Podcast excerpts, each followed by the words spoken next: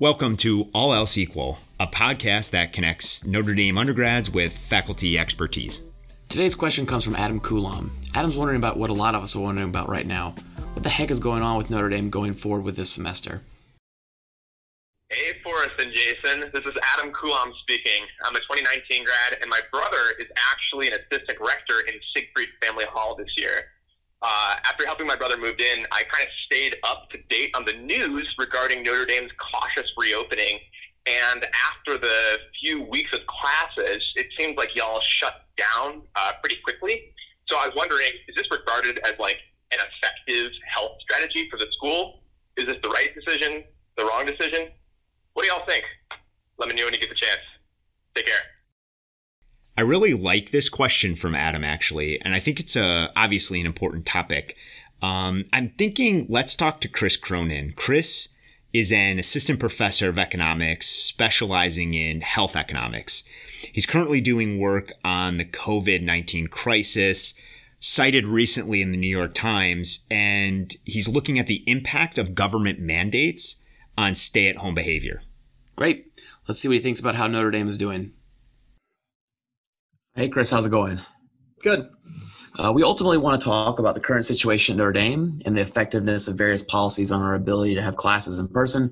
Before we do that, I want to first ask you about your research related to federal, state, local mandates on behavior during this crisis. So obviously the data is still fresh, but what does early research suggest about individuals' behavior when the virus hit?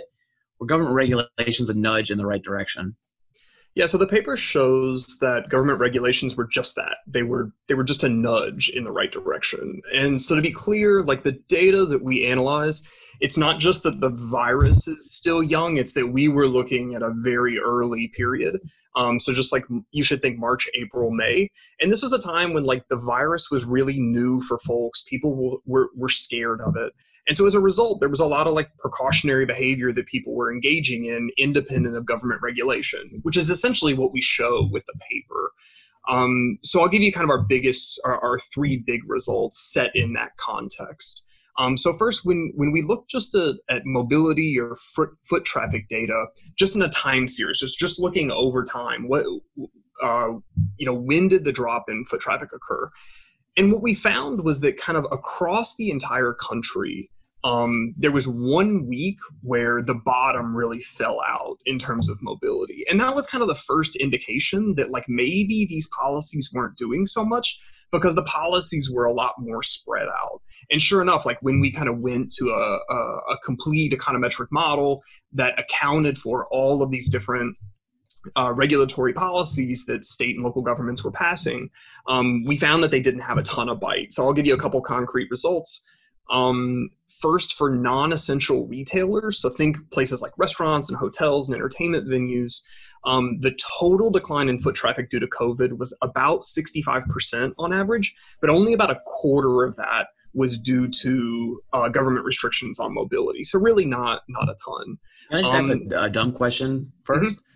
Uh, like, how did you track people? Did you have like drones flying around like with cameras? No, that's exactly right. We got a bunch of drones and we had them follow people around. And yeah, uh, no, this is like, you know, anytime your cell phone asks you, do you want to turn on location services? That's what that, that's where these data come from. So there's a bunch of companies that then buy up these data from various apps. Um, and so we we used one of those companies. Okay, so um, equally creepy. That's good. Equally creepy, yeah, but technically you signed up for it. So yeah, so that's the data we're using.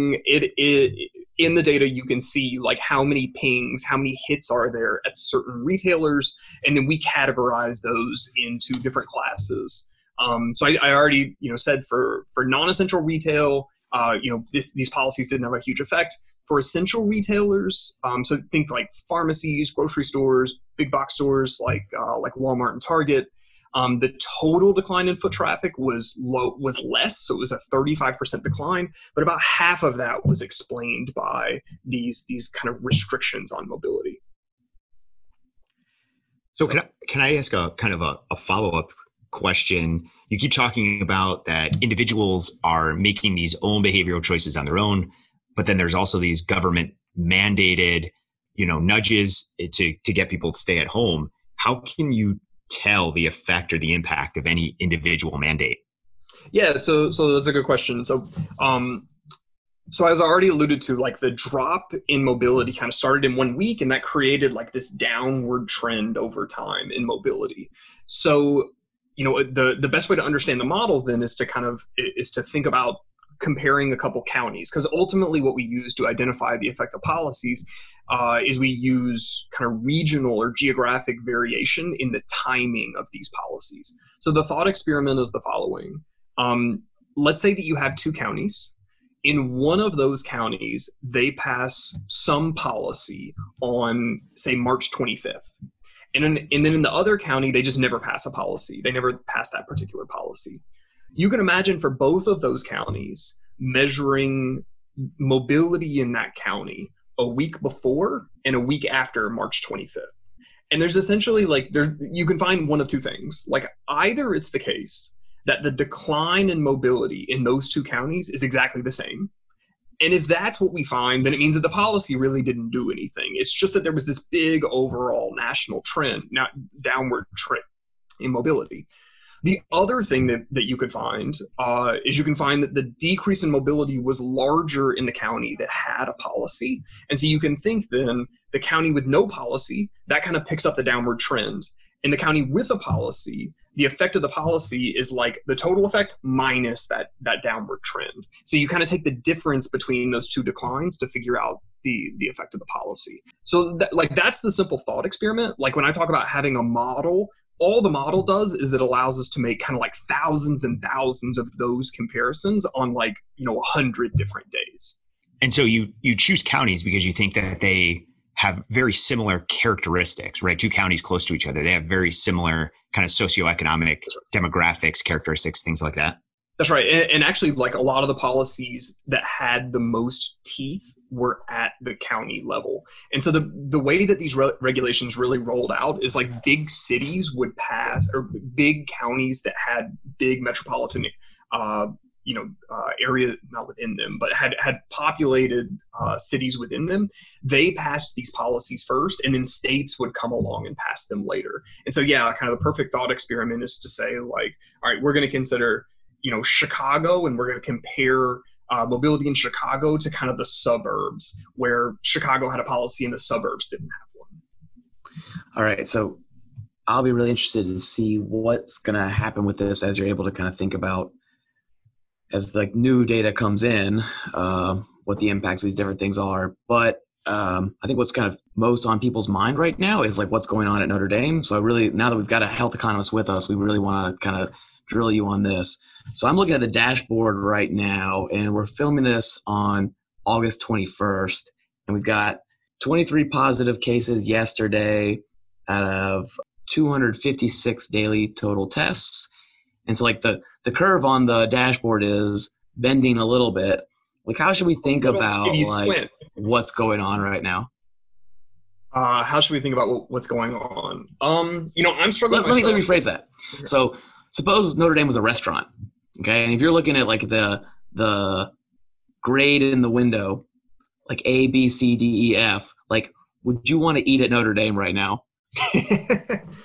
Would I want to eat at Notre Dame right now? Um, all right, so if I had to, if I had to give Notre Dame a grade, I'll I'll go with a with a B, but that's like a modern B that takes grade that, that like is in that's subject to grade inflation. So like twenty years ago, it probably would have been a C. All right, so let's ta- let's like start with what Notre Dame did well. You know, they did eight a.m. to eight p.m. really well. Right? Like if Notre Dame had the ability to hit a button and every student immediately ended up in their dorm room asleep at eight p.m. and they stayed there until eight a.m., then really like everything else is, is mostly good, right? So the the classrooms are great. I mean, we have talked off air about how comfortable we feel in the classroom, given the spacing, given that everyone has masks on. There was a lot of thought about signage on campus, and you're constantly reminded uh, to be wearing your mask and to keep distance from people. And for the most part, like folks are abiding by it. You know, kind of the obvious criticisms are, you know, Notre Dame has struggled to control the thing that's the most difficult to control, which is student behaviors kind of after hours. for that, you know, think about how that affects the grade. That's like, all right, you struggled with the hardest thing. That lowers your grade a little bit, but you might still be in A territory. What really kind of like drops the grade is the thing that, you know, as soon as Father Jenkins started talking about reopening, you know, I, I think we all just assumed like, well, you're going to be testing everybody a couple times a week, right? Like that was like the, the, everybody foresaw that like, you need to be testing everyone. This is a virus that people get it and they don't know they have it, and then they pass it along because they're not symptomatic. And so kind of the the real puzzler right now and the reason for a lower grade is like, why has testing been such an issue and why was it so low to start with? So do you think this ninety-nine point seven percent statistic kind of gave us a false sense of security? Yeah, I mean, let's let's start by saying like, let's say Notre Dame didn't even publish that, right? Let's say that they didn't publish it. And I were to just think like, would you expect there to be more positive cases two weeks before classes start or by the end of the first week? And I mean, like we all went to college. Your last two weeks of summer are like pretty mild. You hang out with a few buddies from high school. You're kind of getting geared up and ready to go back to campus. And then all of a sudden you get to campus and nobody has any assignments yet. Nobody has exams yet. Like that first week tends to be kind of wild. So like independent of announcing the ninety-nine point seven, like I would expect more cases once we got here. Okay, so that aside, yes, I think that publicizing the ninety-nine point seven percent COVID free gave a false sense of security. It, it helped students justify getting together because they thought like, well, nobody has it. But at the same time, like we know some of the issues that exist with the current state of testing. We, at my understanding of the COVID test is that it gives very few false positives and that the false negative rate is actually quite high. And what that, so like we can dig in a little bit to what that means. So like yeah, false can, positive. Chris, yeah, what is what is the difference really between a false negative and a false positive? Right. So a false positive would say like, you go get the test and they hand you a piece of paper that says you have COVID.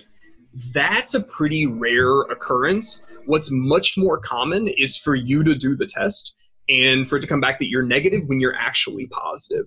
And the reason, and I think I haven't had it, I, I haven't had the nasal test, but folks who have, my wife has had the nasal test. And people will tell you like, it's uncomfortable. They really have to get the swab up there.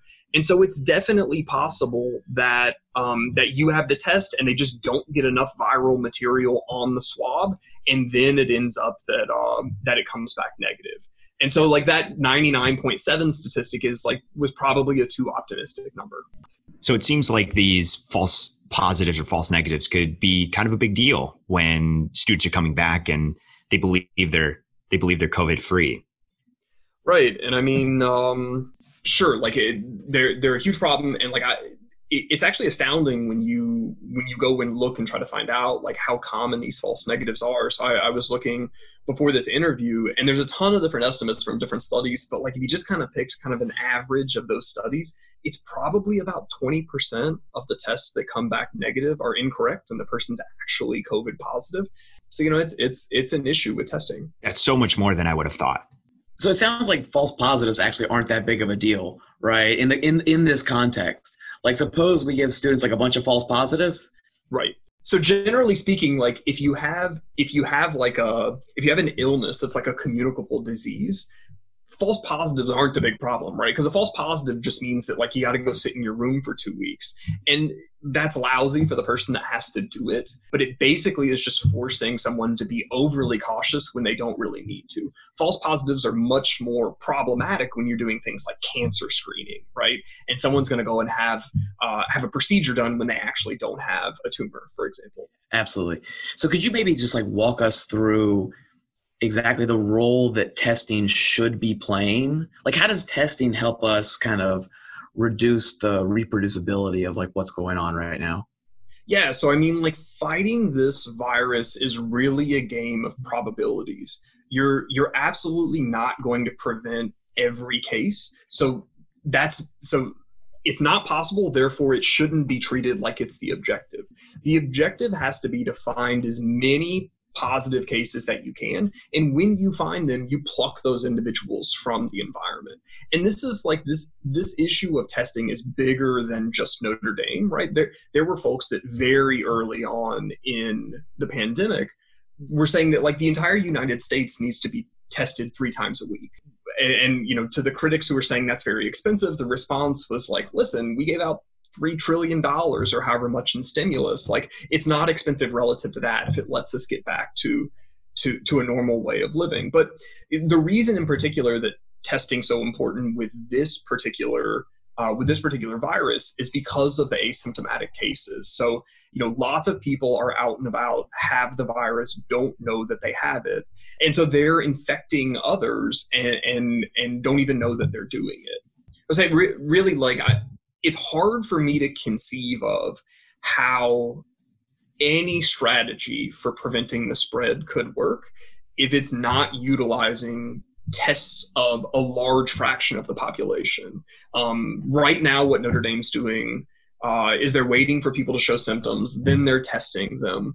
And, and that kind of doesn't get at the heart of the problem, which is that particularly for young people, there's just a lot of asymptomatic cases, and you're just not going to find them if you're waiting on them to get a, a red pass first. It, it seems like you're already touching on this, and you've, you know, talked about some strategies to, you know, mitigate the spread of the disease. If you could walk back in time and think before Notre Dame announced in-person classes, imagining Notre Dame had unlimited resources, what would you do differently? Right. So, I mean, like, I, I feel a little uncomfortable doing it because we all know hindsight's twenty twenty. Uh, I should also say that employees like, of Notre Dame. I should also say that I'm like a lowly assistant professor. Like, I was not in the room for these discussions. I am still not in the room for these discussions. So I'm I'm playing like armchair quarterback here. That said, you know, I think one of the biggest issues so far is something that we all kind of like when we heard we were coming back to campus, we anticipated like, but what are you going to do about students going out on Thursday and Friday? Like we just, we, we all kind of knew that that was going to be an issue. So let's like start there. Okay. My impression is that we entered the semester with no real plan for preventing off-campus gatherings other than threats. And so like, what, you know, what could have been done about that? Well, at a minimum, if the strategy you're going to take is we're going to threaten people, then heads have to roll. And it has to happen early on. So, I mean, going back, the kind of the, the lowest cost policy that's only a slight deviation from what was done is like literally day one that students were on campus, people should have been sent home. Like as there should have been an absolute zero tolerance policy for partying. And I still think that like students aren't super scared of the consequences of what will happen if they're identified at a party without a mask on. Um, so that's kind of like the low cost approach. Now there are more concrete things that could have been done and which is which are really steps toward creating an actual bubble. And I'll admit myself, like when when plans were er, were being discussed early on, and it was the campus was being discussed as if it was going to be a bubble. Like I was super critical of that. I thought like there's, you know, I'm going to go home every day. I'm going to see my kids every day. It's not a bubble if I'm bouncing in and out. But I will say like with the precautions that are being taken, again, between eight and eight, staff going home, faculty going home and coming back in, that doesn't strike me as that dangerous if if they were trying to maintain like a, a, a real bubble on campus. All right, so so with that, among the students, like what would an actual bubble look like? And I, I can think of like two big deviations from what's currently going on. One, the university could have said like students who are living off campus, you're just going to, you're not going to come to class. Like you are going, if you, you have a choice to live on campus or not, and if you choose to live off campus, then you're going to attend class virtually. Um, the justification being that like, we just don't have any control at all over your behaviors. And so we're not going to put everybody else at risk for that. That actually isn't that crazy of a policy. There are plenty of universities that just literally don't let students live off campus. Like that is common at a lot of small colleges in particular. And so that, you know, that's part of it. The other part of it is like, okay, well, what do we do to prevent students who are currently on campus from going off and, and engaging in irresponsible behavior? And actually there's kind of a solution for that too, which is you can, you can institute a curfew, which like, actually like Jason, you and I were talking about that the other day. And when you first said it, like mm-hmm. I, I thought like, man, that would never work. And then like, I stopped and I thought about it and I was like, there are universities that have curfews. Like that is not an unheard of thing. But if you make those two changes, then essentially what you do is you you really, it seems like you would lower the probability of large off-campus parties having an impact on campus. Now it creates a whole other set of problems where like now you're trying to prevent parties on campus. You're going to have some students that don't want to come back for the semester at all because they don't want to live on campus. So I'm not saying that like there aren't any costs to that switch. But given the problems that we've seen so far, and let me be clear, given the fact that testing has been inadequate, those are two policies that like maybe in hindsight would have, they would have been good ones to consider. I do want to talk for a second about like what seems like a disconnect to me. You say like eight to eight, we're safe, right? The, the university's done a great job. Like, why are we not allowed to do the thing we are safe doing, yeah. which is like having in-person classes? Yeah, no, I struggle with that one as well. I mean, at first I kind of question the whole, so I guess they can say there are no confirmed cases of in-class transfers. They can't say that there aren't any in-class, uh, maybe there have been in-class transfers. Like there's no way to guarantee that that hasn't taken place. It probably has. But I agree with you that like it, it does, it does seem kind of strange that we can't have in-person class when class seems safe, even to us as the professors, when we've talked offline, like we feel safe. Now that said, you know, the university is an organization that has a reputation that they have to think about, right? Shutting down classes relative to other moves, it's a relatively low cost thing to do. The classroom is also something that they can control. They, it's really hard yeah, to control whether or not kids are going to parties, right? But the classroom they can control. There's also, there's just signaling value in it, right? If we have, you know, when you think about when Father Jenkins shut down classes, we had had, was it one really bad day or two? It was like they had publicized one really bad day and they had the information on the next really bad day. And so, but we all kind of knew it was coming. And so there's just kind of signaling value from the university to say like, you know, we're, we're doing what we can to address this. Now, there is also kind of a, I don't I don't want to I don't want to sound like cynical. It is the case that the most at-risk population at Notre Dame, given what we've seen of the virus so far, is not the students, right?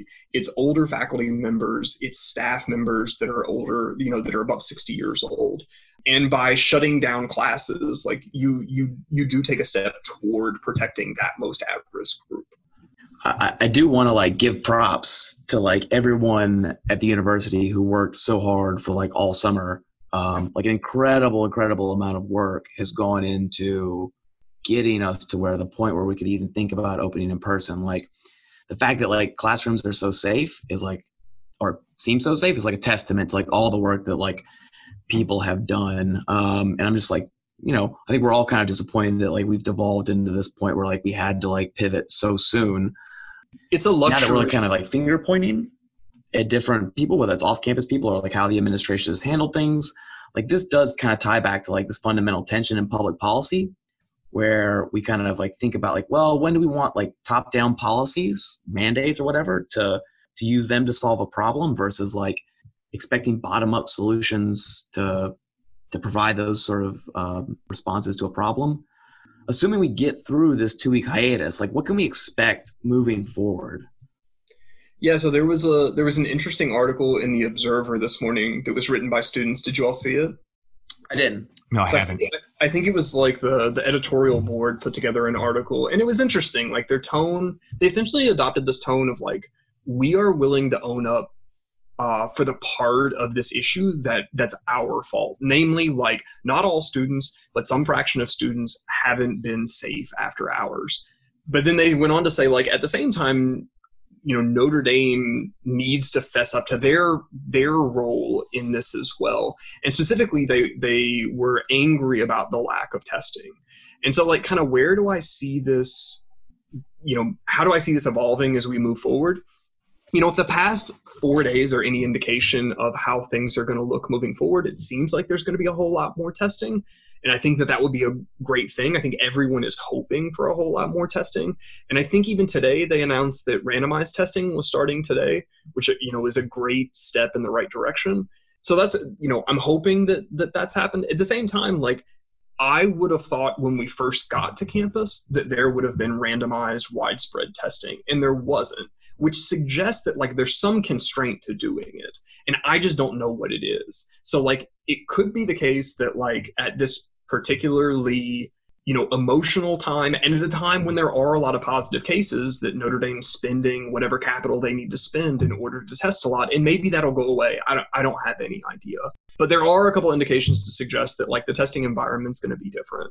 As for students, like, I, I feel like that's the other, you know, the, we keep talking about there being two parts of this. There's the testing part, and then there's the student behavior part. And, like, I don't know. I, I don't know. Right. I, I don't know how it's going to change. I do think that there have been additional threats made by the university. You know, Father Jenkins w- was clear. I think we got another uh, another email from from Aaron uh, Aaron Hoffman-Harding. Yeah, that was that you know was again saying, like, if you are found to be engaging in irresponsible behavior, you know, you you could face these consequences. And until students, like, are facing those consequences, and other students know that they're facing those consequences, it's hard for me to imagine that, like, the small percentage of misbehaving students are going to behave any differently. We should take this moment just to make empty threats towards students that are engaging in risky behavior. That's right. That's right. right. I mean, like, uh, it will be bad if you do that. That's right. It's it's that's that's got to stop. Like that that actually that, and and the students. The large majority of students who are acting responsibly, they want that to stop. Yeah. Like, they want to see some heads roll. So, so I got one question for you. If students are interested in learning more about the health policy research coming out about COVID nineteen, uh, where do you suggest they go and take a look? The National Bureau of Economic Research, which is kind of like an association of economists, publishes working papers, and they have done a really nice job of organizing all N B E R working papers on COVID, and they categorize them by type. So if you're interested in COVID papers written by economists, that's a great place to go to, to go and look. Chris, thank you. Yeah, thanks for being here, Chris. Yeah, thanks for having me. Talk to you guys soon.